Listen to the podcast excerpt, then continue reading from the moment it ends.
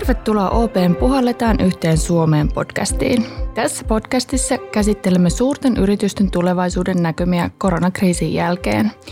Tänään puhumme erityisesti eri toimialojen ja ulkomaankaupan näkymistä. Minun nimeni on Anni Erkko ja mukana tässä jaksossa ovat Finlandsin talous- ja rahoitusjohtaja Tom Pippingschöld ja Open pääanalyytikko Antti Saari. Tervetuloa. Kiitoksia. Kiitos. Ihan alkuun pyytäisin teitä hieman muistelemaan koronakriisin alkuvaiheita ja kuvaimelemaan, miltä se tuntui, kun, kun havaitsitte, että tämä kriisi onkin niin paha kuin se on. Miten teidän työnne muuttui?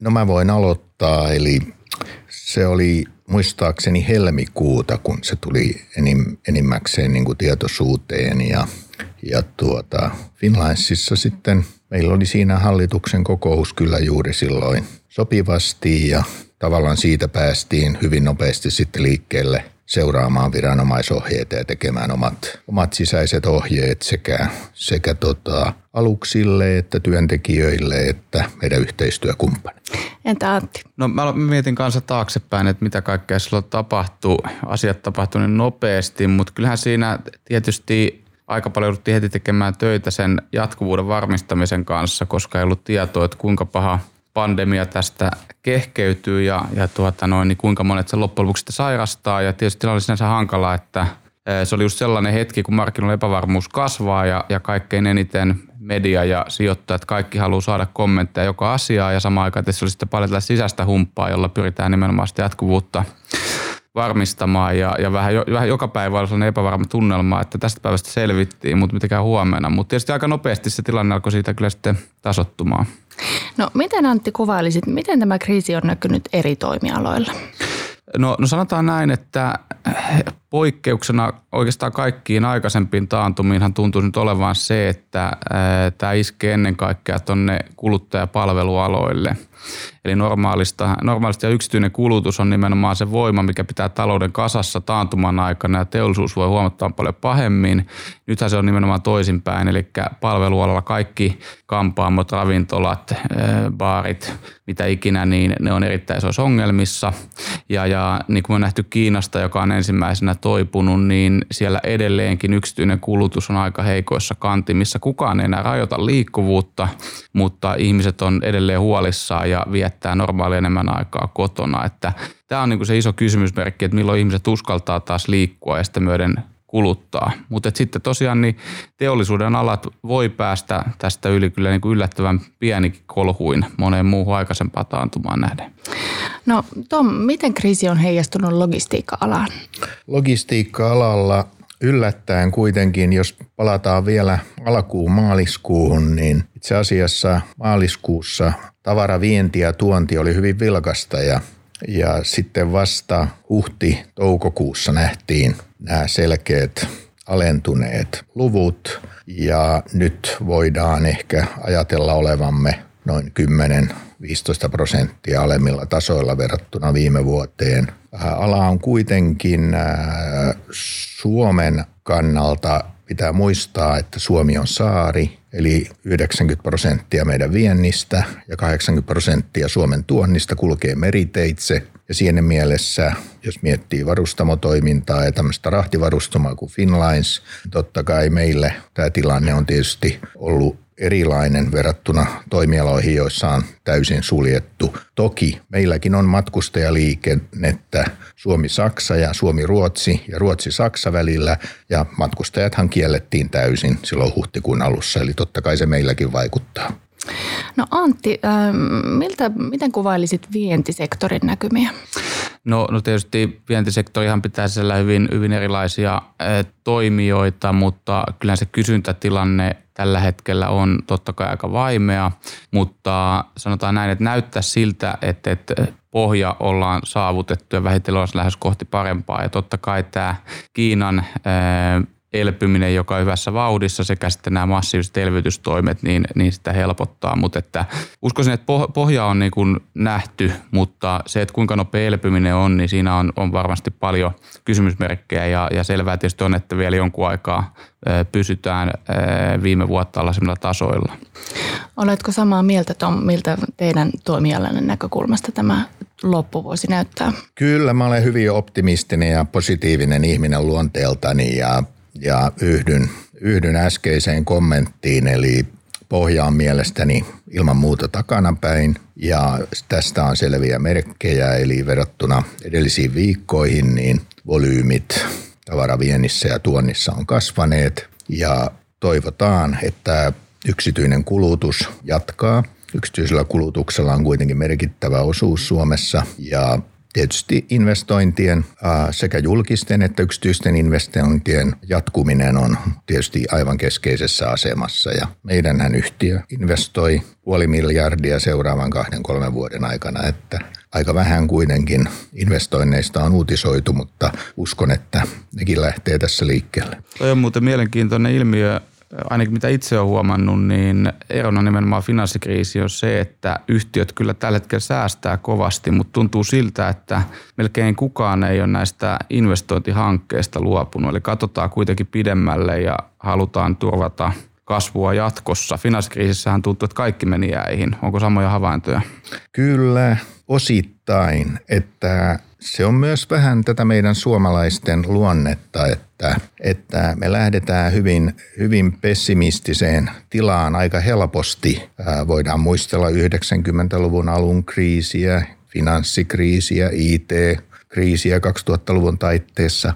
Kaikissa on aina julkisuudessa se hyvin negatiivinen leima ja tunnelma, kun pitäisi oikeasti kaikkien yritysten niin kuin miettiä uusia keinoja ja millä, millä, ja uusia tapoja, millä markkinoidaan, millä päästään uudestaan liikkeelle ja olla juuri entistä proaktiivisempia kuin, kuin hyvin aikoina. Nimenomaan pitää panostaa enemmän siihen suunnitteluun ja toimintaan ja yhteiseen ajatteluun ja analysointiin. Miten teillä, minkälaisia mahdollisuuksia te olette Finlandsilla nähnyt tässä kriisissä kasvaa?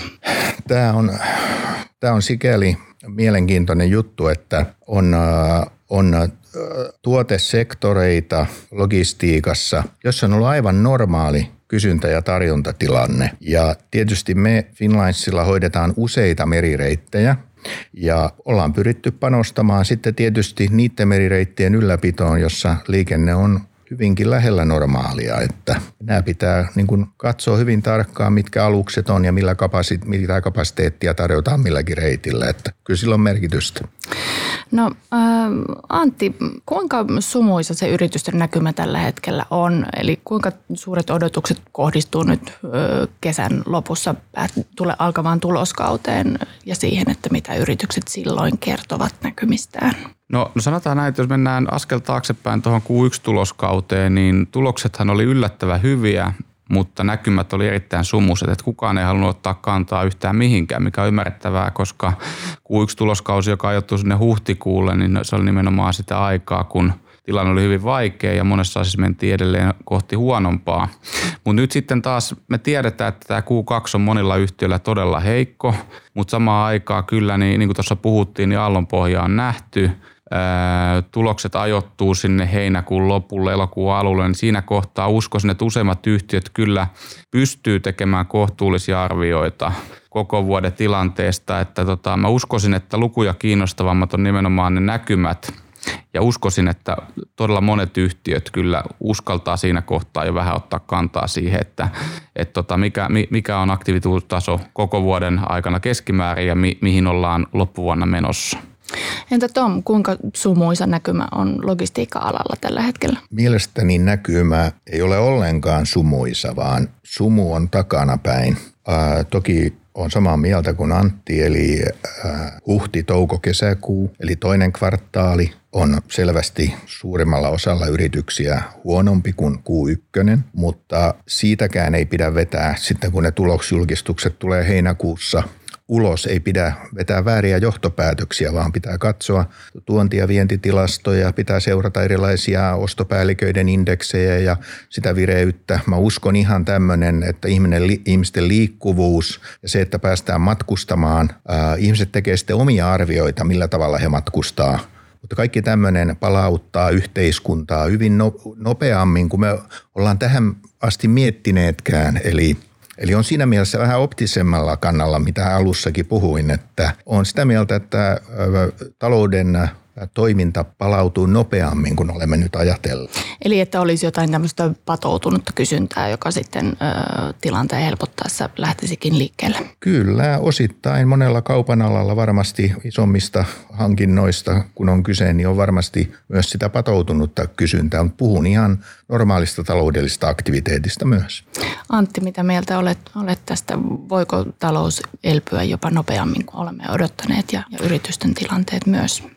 Voi toki ja, ja varsinkin teollisuudessa mä uskon, että näin onkin, koska pitää muistaa, että normaalisti ää, taantumaa on edeltänyt korkea suhdanne, mihin usein on liittynyt nimenomaan yliinvestoinnit. Eli, eli usein siitä kärsitään tietynlaista investointikrapulaa sitten pidemmän aikaa, mutta tätähän meillä ei nyt ollut, koska nyt me mentiin taantumaan sen takia, että me itse katkaistiin kaikki toiminta.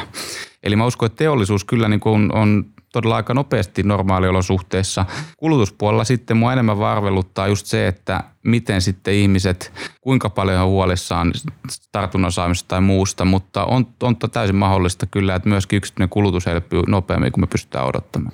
No mitkä on tärkeimmät indikaattorit, joita te seuraatte tällä hetkellä? Mitä kannattaa seurata, jos haluaa pysyä perillä ulkomaankaupan tilanteesta? No, no tuossahan vähän tulikin jo Tomilta mainittua näitä ostopäällikköindeksiä ja muita luottamuslukuja, ulkomaankauppatilastoja, sitten tietysti tilaustietoja teollisuudesta, mitä, mitä tuota noin, niin useimpien keskeisten maiden osalta on kuukausitasolla – tarjolla. Mutta sitten myöskin varmaan rahtihinnat on sellainen, mikä hyvin kertoo kyllä siitä, että miten aktiivista toi kauppa on. Varmaan ne on nämä, en, en niin keksi niin ton suurempaa viisasten kiveä ehkä tuohon asiaan. No jos arvioitte, miltä meidän taloudellinen tilanne ja yritysten tilanne näyttää puolen vuoden päästä, niin miten kuvailisitte sitä? No mä luulen, että että tämä taloudellinen aktiviteetti, tarvii muistaa Pohjoismaissa tehtaat, rakennustyömaat, kaupat, kaikki sai kuitenkin olla auki. Eli meillä oli lähinnä kielto matkustukseen ja meillä oli ravintolat täysin kiinni. Mutta meidän muu taloudellinen aktiviteetti on, on suurelta osin, osin tuota noin niin jatkunut, niin nyt kun me ollaan tämmöinen vientivetoinen maa, niin siellä on Euroopassa ollut kuitenkin isot autotehtaat on ollut kiinni, paljon teollisuutta, muuta teollisuutta on ollut kiinni. Eli totta kai meidän alihankkijat, jotka vievät, niin se voi olla se nousu, se voi olla hitaampaa se käyrä kuin yksityisen sektorin puolella. Yksityisellä sektorilla mä oon sitä mieltä, että ihmiset haluaa unohtaa nopeasti. Ihminen on luonteeltaan, luonteeltaan sellainen, tähän haluaa miettiä mukavia asioita eikä ikäviä asioita. Ja kunhan turvallisuusasiat on, on normitettu ja kunnossa ja sen mukaan käyttäydytään, mä luulen, että yksityinen sektori palautuu aika nopeasti, anteeksi, yksityinen kulutus palautuu aika nopeasti ja sitten teollisuuden kasvukäyrä on vähän hitaampi johtuen siitä just, että muualla Euroopassa oli aika paljon teollisuutta, su, suurta teollisuutta kiinni. Entä Antti, miten arvioisit maailmaa puolen vuoden päähän? No sanotaan näin, että isossa kuvassa ollaan varmaan aika samoilla linjoilla, että mä uskon, että me ollaan aika lailla normaalissa elämässä siinä kohtaa kiinni. Ää, talouden koko tietysti tai kokonaisaktiivisuus niin varmasti edelleen on, on kyllä niin kuin alempi kuin mistä lähdettiin viime vuoden lopulla liikkeelle sekä USA että Euroopassa. Että kyllä se selvältä vaikuttaa, että pari vuotta tässä menetetään vähintään niin kuin kasvua BKT absoluuttisessa koossa, mutta ilman muuta niin ollaan aika lähellä normaalia toimintaympäristöä. No tuoko tämä kriisi mukanaan jotakin pysyviä muutoksia? Ja jos tuo, niin minkälaisia näette? No sellaisia hyviä pysyviä muutoksia on mun mielestä ihan tämä tämmöinen ihan normaali, palautetaan ihan normaali tämmöinen hygienia-käyttäytyminen, joka on totta kai hyvästä. Se on ennen koronaa hyvästä ja se on koronan jälkeen hyvästä.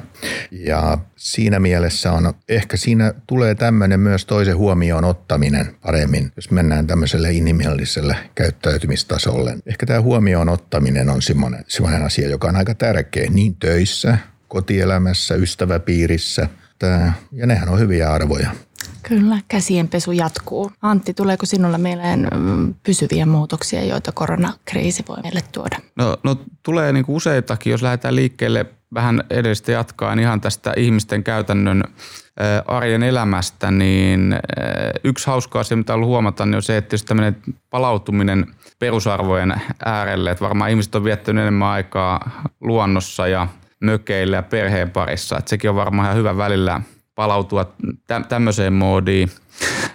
Mutta sitten ihan jos mietitään bisnestä, niin ensimmäiseksi mulle tulee mieleen tietysti tämä digitalisaatio, että kyllähän siinä on otettu nyt pakon edessä isoja harppauksia eteenpäin. Jos ajatellaan vaikka verkkokauppaa tai, tai, tai näitä streaming-palveluita tai tämmöisiä ruokatoimittajia kuten Volt, niin varmasti nämä on kerännyt sellaisia asiakkaita, jotka ei muuten olisi päätynyt heidän asiakkaiksi. Ja varmasti iso osa näistä asiakkaista tulee myös jatkossa jäämään. Ja samaa se on nähty esimerkiksi pankkialalla, että, että nyt kun on konttorit kiinni, niin silloin ihmiset käyttää verkkoneuvotteluja. Tämä on nimenomaan se kehityssuunta, mihin halutaankin mennä. Mutta sitten toinen, mikä tulee myöskin mieleen, niin on, on oikeastaan nämä tuotantoketjujen haavoittuvuus, mikä nyt on monella alalla nähty. Eli on aika pitkään kauppa on toiminut niin kuin pitääkin globaalisti ja on niin kuin tehty hyvin pitkälle viettyä optimointia työjakoa – ja nyt varmaan nimenomaan tuon Kiinan sulun myötä tuossa alkuvuodesta niin huomattiin, että tuli näitä komponenttipuutteita. Ja uskoisin, että joillain aloilla niin nyt mietitään kyllä jatkossa sitä, että pitäisikö sitä toimintaa varmistaa esimerkiksi siten, että on useammassa eri paikassa tuotantoa, alihankintaverkostoa tai osa, osa kriittisestä komponenttituotannosta sitten lähempänä. Että varmaan niin kuin hinnan ohella tämä toimitusketjun varmuus nousee ehkä aiempaakin selkeämmin esille. Joo. No kriisit aina opettavat meille jotakin.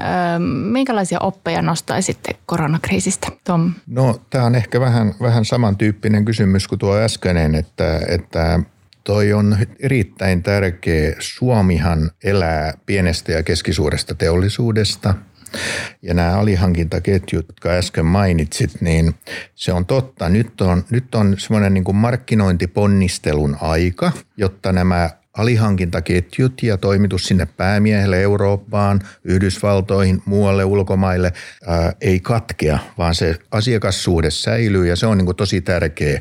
Eli pitää muistaa se, se sidosryhmien ää, vaaliminen ja tämä markkinointiponnistelujen lisääminen, jotta tässä ei tapahdu sitä, sitä asiakaskontaktin, ää, anteeksi, päämieskontaktin menettämistä ja – saadaan näin tuotteet edelleen maailmalle. Se on ainakin yksi tärkeä juttu.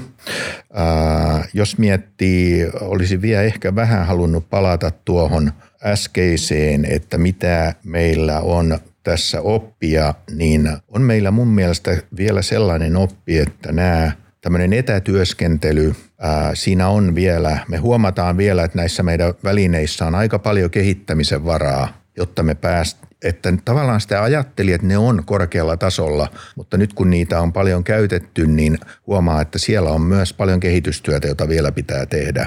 Ja jos mietitään maailmaa, jossa mennään tämmöiseen IT-lähtöiseen, on se sitten ostoa tai myyntiä, niin siellä on vielä paljon erilaisia mahdollisuuksia tulla uusilla tuotteilla markkinoille ja uudella tavalla markkinoille. Eli tilanne on edelleen ihan sellainen, että mahdollisuuksia on kehitystyölle ja uusille tulokkaille. Joo. Entä Antti, minkälaisia oppeja nostaisit? No, no kyllä varmasti niin se, mikä mulla tulee tähän vielä äsken mainittujen lisäksi mieleen, niin, niin on nimenomaan se, että kun katsoo näitä kriisejä, niin tuntuu, että joka kerta asiat vaan tapahtuu entistä nopeammin. Ja nythän tämä oli aivan käsittämättömän nopea tämä kehityskulku, että käytännössä yhden ainoan viikon aikana me tiedettiin, että tästä tulee syvä taantuma. Yleensähän sitä jännitetään kuukausitolkulla, että miten tässä käy. Niin, niin tuota, kyllä niin kuin tämmöisen reaaliaikaisen laadukkaan datan merkitys ja sellaiset työkalut, joilla sitä dataa pystytään myöskin pilkkoja käsittelemään, sehän jälleen kerran korostuu yhtiöillä, että pystytään niin kuin poikkeusolosuhteissa nimenomaan varmistamaan, että kassa riittää ja että toimitukset lähtee ajallaan ja nimenomaan kaikki kriittiset prosessit toimii. Ja ne, jotka juuri näin, ne, jotka sitä dataa pystyy nopeasti hyödyntämään, kehittämään tätä maailmaa, niin kuin äsken puhuttiin, niin siinä on tilaa. Siinä on uusille pelureille tilaa, uusille toimijoille. Hienoa. Tom Pippingschöld ja Antti Saar, kiitoksia haastattelusta. Kiitos. Kiitos ja mukavaa kesää.